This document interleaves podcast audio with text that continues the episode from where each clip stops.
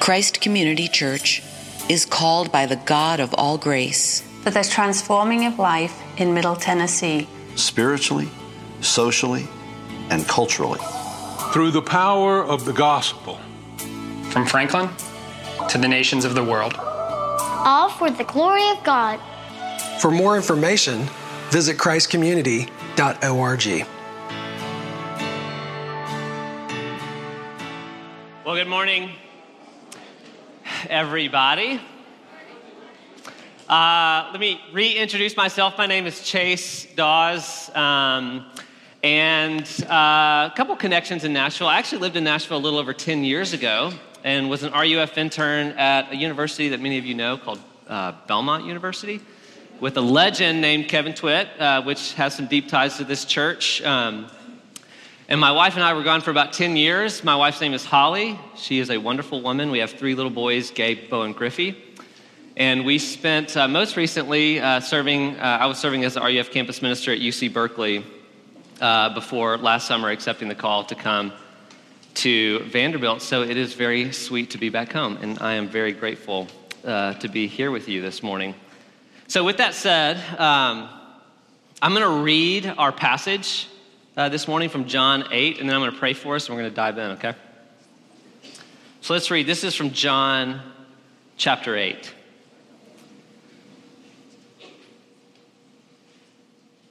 They went each to his own house, but Jesus went to the Mount of Olives. Early in the morning, he came again to the temple. All the people came to him, and he sat down and he taught them. The scribes and the Pharisees brought a woman who had been caught in adultery, and placing her in the midst, they said to him, Teacher, this woman has been caught in the act of adultery. Now in the law, of, uh, now in the law, Moses commanded us to stone such women. So what do you say?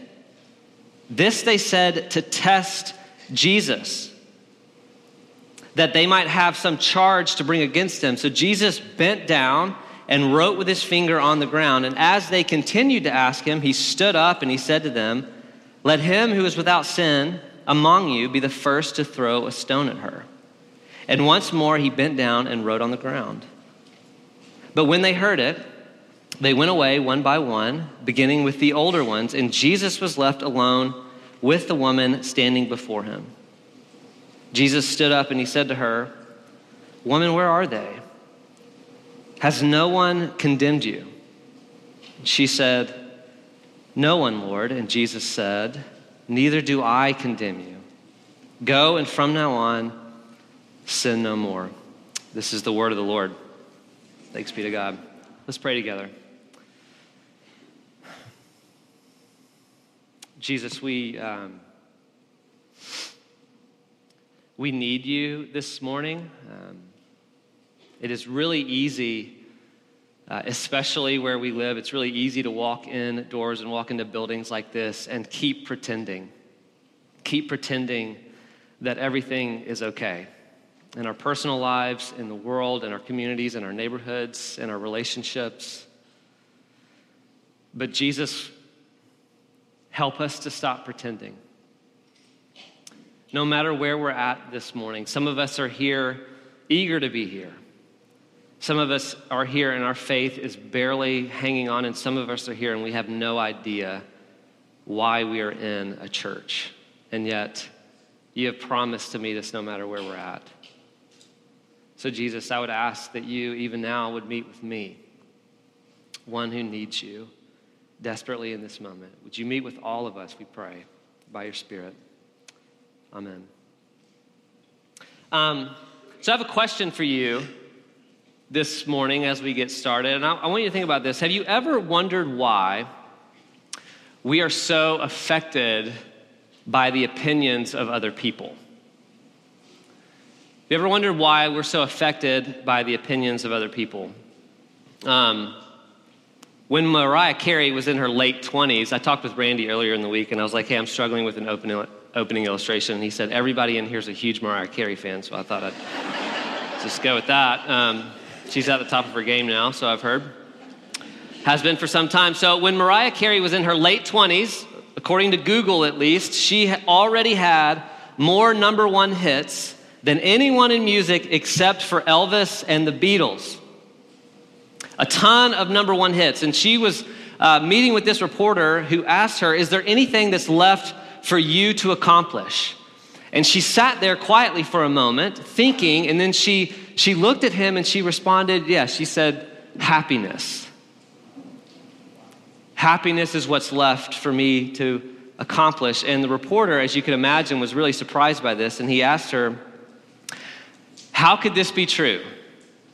Given all of the success that you've had and all of the applause and all of the money that you've made, how on earth could you not be happy? And she looked, she looked at the reporter and she said that she could hear a thousand praises and then just one criticism. And the one criticism would override the thousand praises and wreck her emotionally. We, at least I am, are incredibly affected by the opinions of other people. And we love to say that it doesn't matter what other people think of us, it only matters what you think of yourself, but we, we don't actually live that way. Many of you may remember the old Saturday Night Live skit with the self help guru Stuart Smalley, who, who at the beginning of each sketch, he would look in the mirror and he'd say, I'm going to do a terrific job today and I'm going to have a terrific show. I'm going to help people because I'm good enough and I'm smart enough and doggone it, people like me. But the reality is, is for as much as we think that we are good enough and smart enough or beautiful enough or skinny enough or whatever it is enough, we are dependent on external voices. We're dependent upon the voices of our, our spouses and our friends and our parents and our bosses and our coworkers. And so we come back again to this question why are we so emotionally dependent? We live life in the courtroom of public opinion always trying to prove ourselves, always trying to make a case for ourselves, desperate for a verdict, desperate for someone to tell us that we are okay. Well, Christianity actually gives us two reasons why we live this way. Okay, so the first reason that Christianity gives us is because deep down, we all know that we're not okay. Deep down, we all know that we're not okay, and so we are on this endless search for some way to be okay. And then the second reason, the second reason we live this way is because the reality is, is that we were actually made for the approval of another. We were made for someone outside of us, someone external to us to look at us in loving approval and for us to bask in that approval. Can I get amen? That's how I live. Most of us call it daddy issues or mommy issues. We want people outside of us to look at us in loving approval and for us to bask in that approval. what if I told you that there was a single voice of approval, a single voice of love and praise that could override a thousand voices of criticism. Isn't that a voice that we all long for? Well, that is the voice of Jesus over this woman in John 8. And what John's gospel wants us to know is that there are three things that she hears from Jesus and therefore, there are three things that we must hear from Jesus if we want that voice in our lives. And here are the three things you are guilty. You are guilty. You are not condemned, and you are free. You are guilty, you are not condemned, and you are free.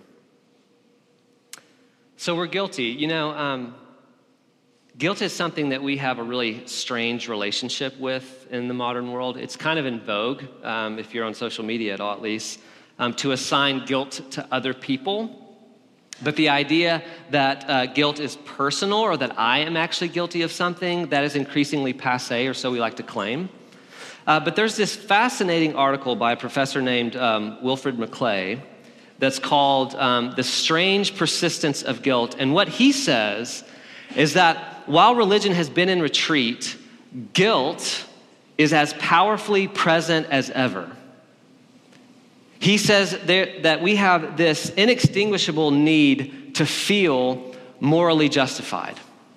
Okay, so let me give you a couple examples of this. I mentioned um, earlier that uh, I lived in Berkeley for some time, and, and here, here's an example of this. We tend to demonize people that are not in our tribe. Um, I originally, I'm also, I'm getting ahead of myself, but I'm, I'm from Alabama. And so this is the back and forth between Berkeley and Alabama, and maybe even Berkeley and Tennessee. If you watch CNN, you demonize people who watch Fox News. And if you watch Fox News, you demonize people that watch CNN. If you live in Alabama, you demonize people who live in Berkeley. You think that is the problem with the world. And if you live in Berkeley, you look at people in Alabama or Tennessee and you say, that is the problem with the world.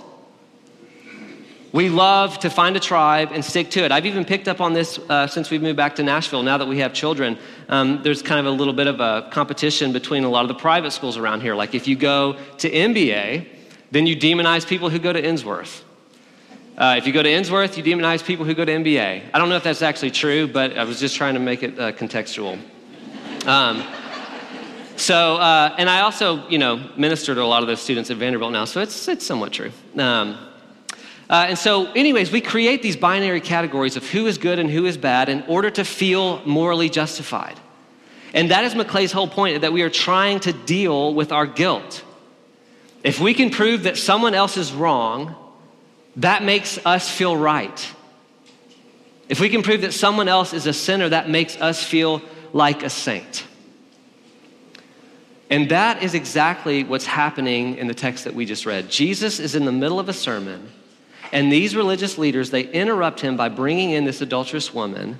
And get this, the text says twice, right, that they caught her in adultery. And that is really important because what that means is it actually happened. Okay, this is not a story of innocence, this is real guilt. And they are exposing this woman in front of everybody.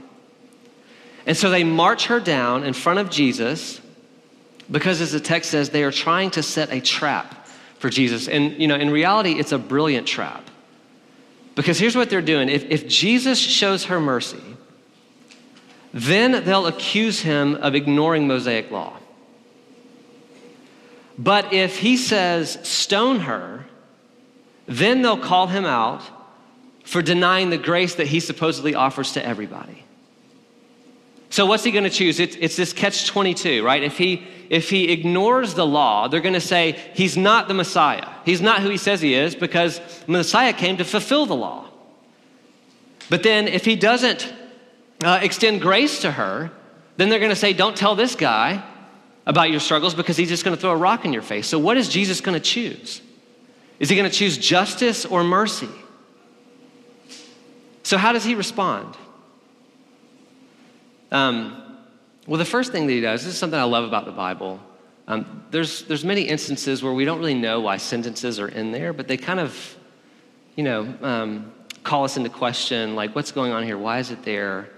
Uh, the first thing that Jesus does is he, he doodles in the dirt. He gets his finger and he starts drawing in the dirt. And, and we don't know what he's doing, we don't know what he's writing. Um, the text never actually tells us, but I actually think it's inviting somewhat of some creative interpretation there, which I think we could at least say that Jesus is incredibly indifferent to moral police and moral policing. He has more weightier things to take care of. But, anyways, after he does that, then he responds and he says, If any one of you is without sin, let him be the first to throw a stone at her. Jesus is actually doing two things in this statement. On the one hand, Jesus is affirming the guilt of the woman. He never actually says that she's innocent. He never says that she didn't break the law. She's, guilty. But what's even more astonishing here is that, secondly, Jesus is affirming the guilt of the religious leaders. Because one by one, after he says this, one by one, they all walk away. And why? Because the very law that they are invoking, they are actually guilty of breaking right now. The Old Testament law demanded that both parties caught in adultery were punishable.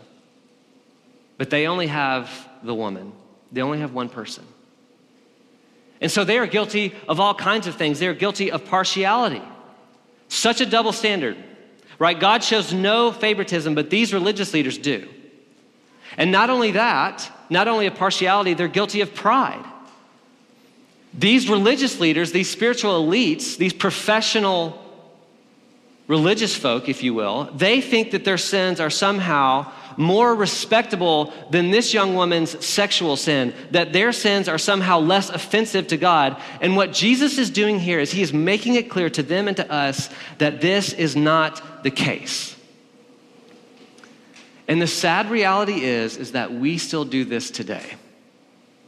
And we especially do it in the church. It is sexual sin in particular that we, as Christians, that me as, as a pastor, are so inconsistent with.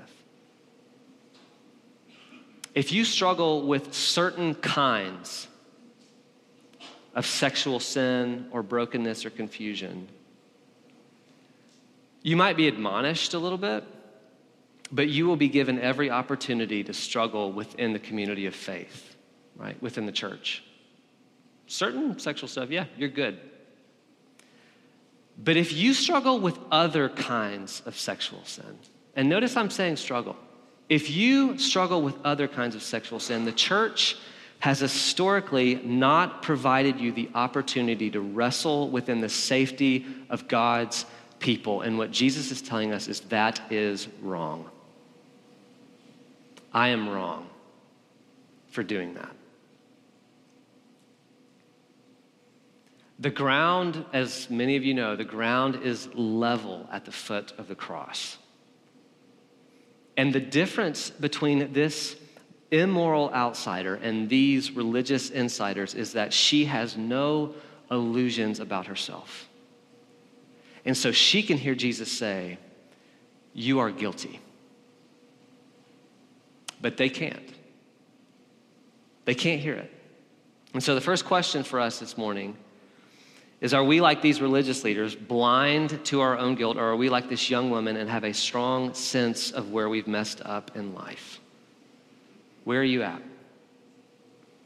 Um, some of you are thinking, um, like, like Mariah Carey, where is this uplifting voice? I'm not a new fan of this new Vandy guy because um, this is kind of heavy. Um, but I want you to hold on because the news gets much, much better because there's a second thing that Jesus says to this woman. Um, one by one, all of these folks drop their stones and they walk away. And notice that the text says the oldest ones left first. The reality is, um, I'm not that old, but I'm getting older. But the reality is, is that the older that you are, um, the more time you've had to realize what a mess you are. Uh, I'm 36, um, and I remember being a little boy and thinking to myself, even at 36, right? I remember being little and thinking to myself, I will never do this. I will never do, I might struggle with some things, but I'll never do that thing.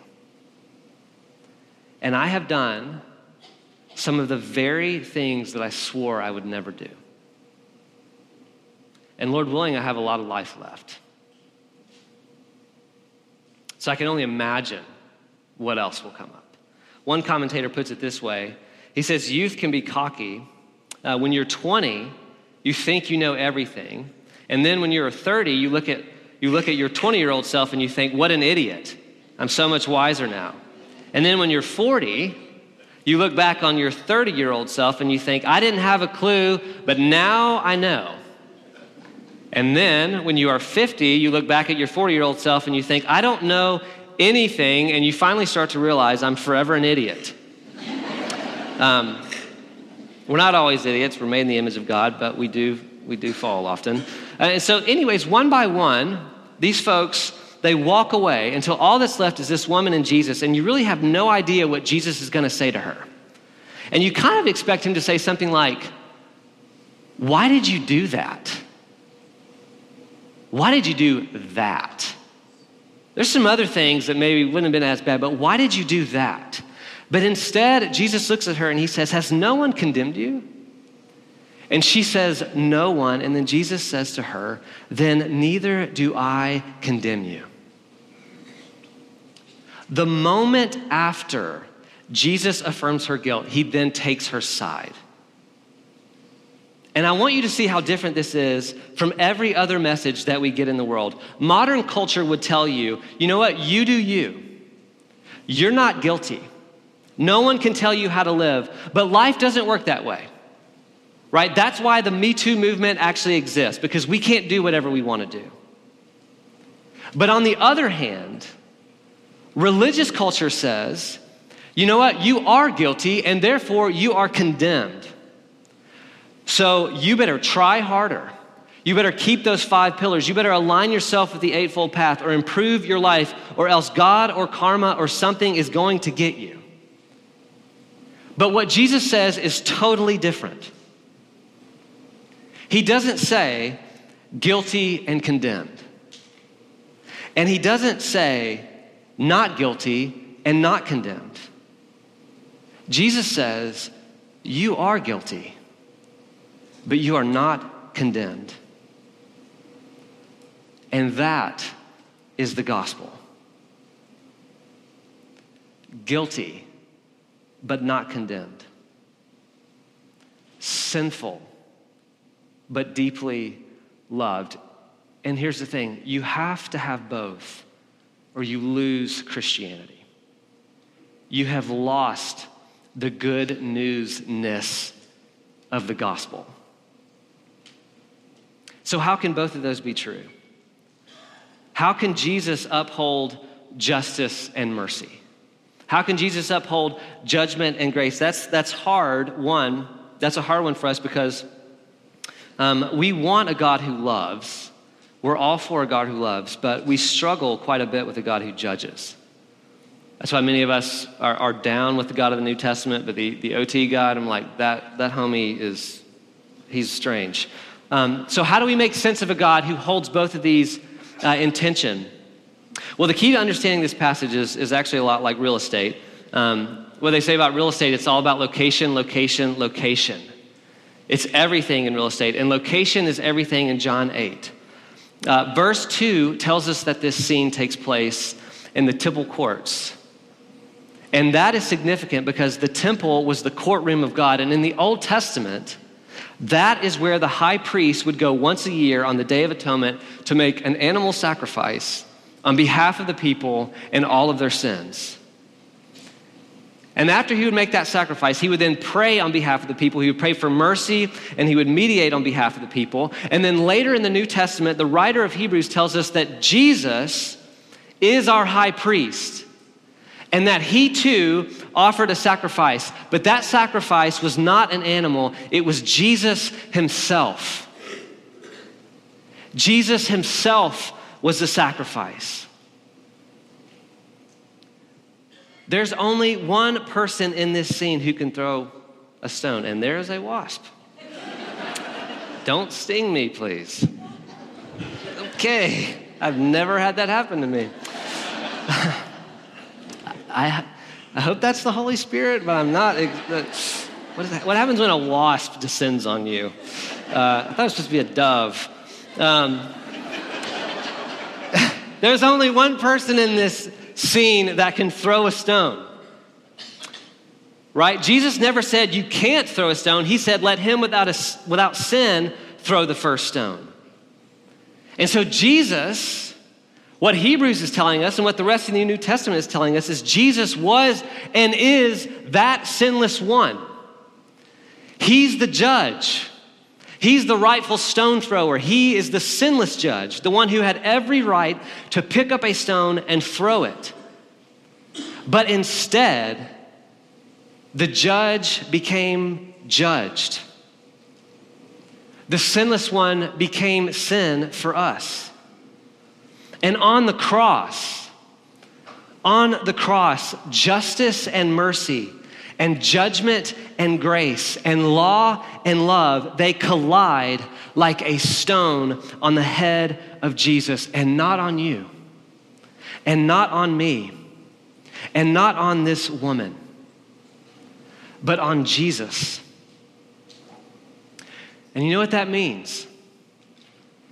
It means that Jesus can look at us and say to us, You are not condemned. Maybe I am. Where is he? Just let me know if he's gonna sting me. I'm just gonna, I'm just gonna keep going. If he's like, Chase is about to sting you. Um, you are not condemned, right?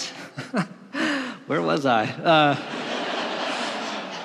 you're not condemned because in the courtroom of God, right, there's this whole temple imagery, right? In the courtroom of God, Jesus is not begging God. He's not begging for mercy. He's not saying, I know that Chase screwed up again. Could you take it easy on him? That's not what Jesus is saying. Jesus pleads justice because justice has been served on Jesus and not on you and not on me. And so God cannot make you pay for what Jesus has already paid in full. You are not condemned. I don't care what you did last night. I don't care what you do tonight. You are not condemned. You are approved. You are accepted. You are loved. You are protected. You are nurtured back to health and back to good standing, no matter who you are or what you have done. That is the verdict that our hearts long for. That is the voice of praise that can override a million voices of criticism, a million failures, a million shortcomings. And you know what happens when you experience that kind of love and acceptance? You have the capacity to hear the final thing that Jesus says to this woman. Jesus says to her, Neither do I condemn you. And then he says, Go and leave your life of sin. I want you to notice the order here. Jesus does not say, Leave your life of sin, and then I won't condemn you. He says, I don't condemn you. Now leave your life of sin. You see, the gospel is good news because grace and acceptance always comes before obedience. You do not change so that you can get the love of God in your life. You do not change so that you can get His grace and acceptance. He gives you grace and acceptance so that you can change. And if you understand that, then you'll see God's guidance and His commands not as a restriction, but as liberation. That you are then free to become the beautiful image bearer that God has created you to be. We have a warped view of freedom. We think that freedom actually means that we can live however we want to. But then in, in reality, you're actually just enslaved to your own appetites and desires. And what Jesus is telling us here is that real freedom is not the absence of boundaries. Real freedom is the presence of the life giving guidance that God Himself has determined for us in His infinite love and wisdom for us. That is what living in freedom looks like, knowing that you are accepted, not because anything that you have done, and then being empowered and enlivened by God's Spirit to take the steps that your heart is always longed to take as a human being who bears the image of the infinite God who created the world. So, what now? Um, how does a forgiveness like this actually free us to live? Um, I want to give you just a couple of practical points and then I'm going to close in prayer. The first thing uh, is that it frees us uh, to live a life of humility. Knowing that you are guilty frees you from trying to live a life of self righteousness and judgmentalism. It frees you from trying to pretend that you're actually better than anybody else because you're not. I want you to look and see how gentle that Jesus is with this woman. I think this is really important for us to see right now because this is real sin. And I actually think that should be an encouragement. Because this means that you can take real struggles to Jesus. Jesus did not just die for us because we struggled to maintain a consistent quiet time. If you are hurting, if you are bruised and you feel beaten up from others or your own mistakes, whatever it may be, go to Jesus. Look how gentle he is. Look how humble he is. And he frees us to embody that same humility as we love our hurting neighbors. It frees us to live a life of humility.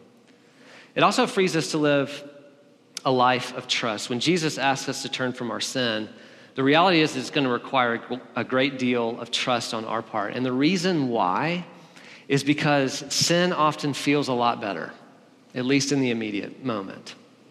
And sometimes it even seems more logical. But Jesus here, like every relationship that is rooted in deep vulnerability and intimacy and love, Jesus is inviting us to trust him. He's inviting us to trust him with our money, to trust him with our suffering, with our sadness, with our joy, with our depression. He's trusting us, or he's asking us and inviting us to trust him with our sexuality and our singleness and our marriages and our career and our children. He is calling us to trust Him with our lives.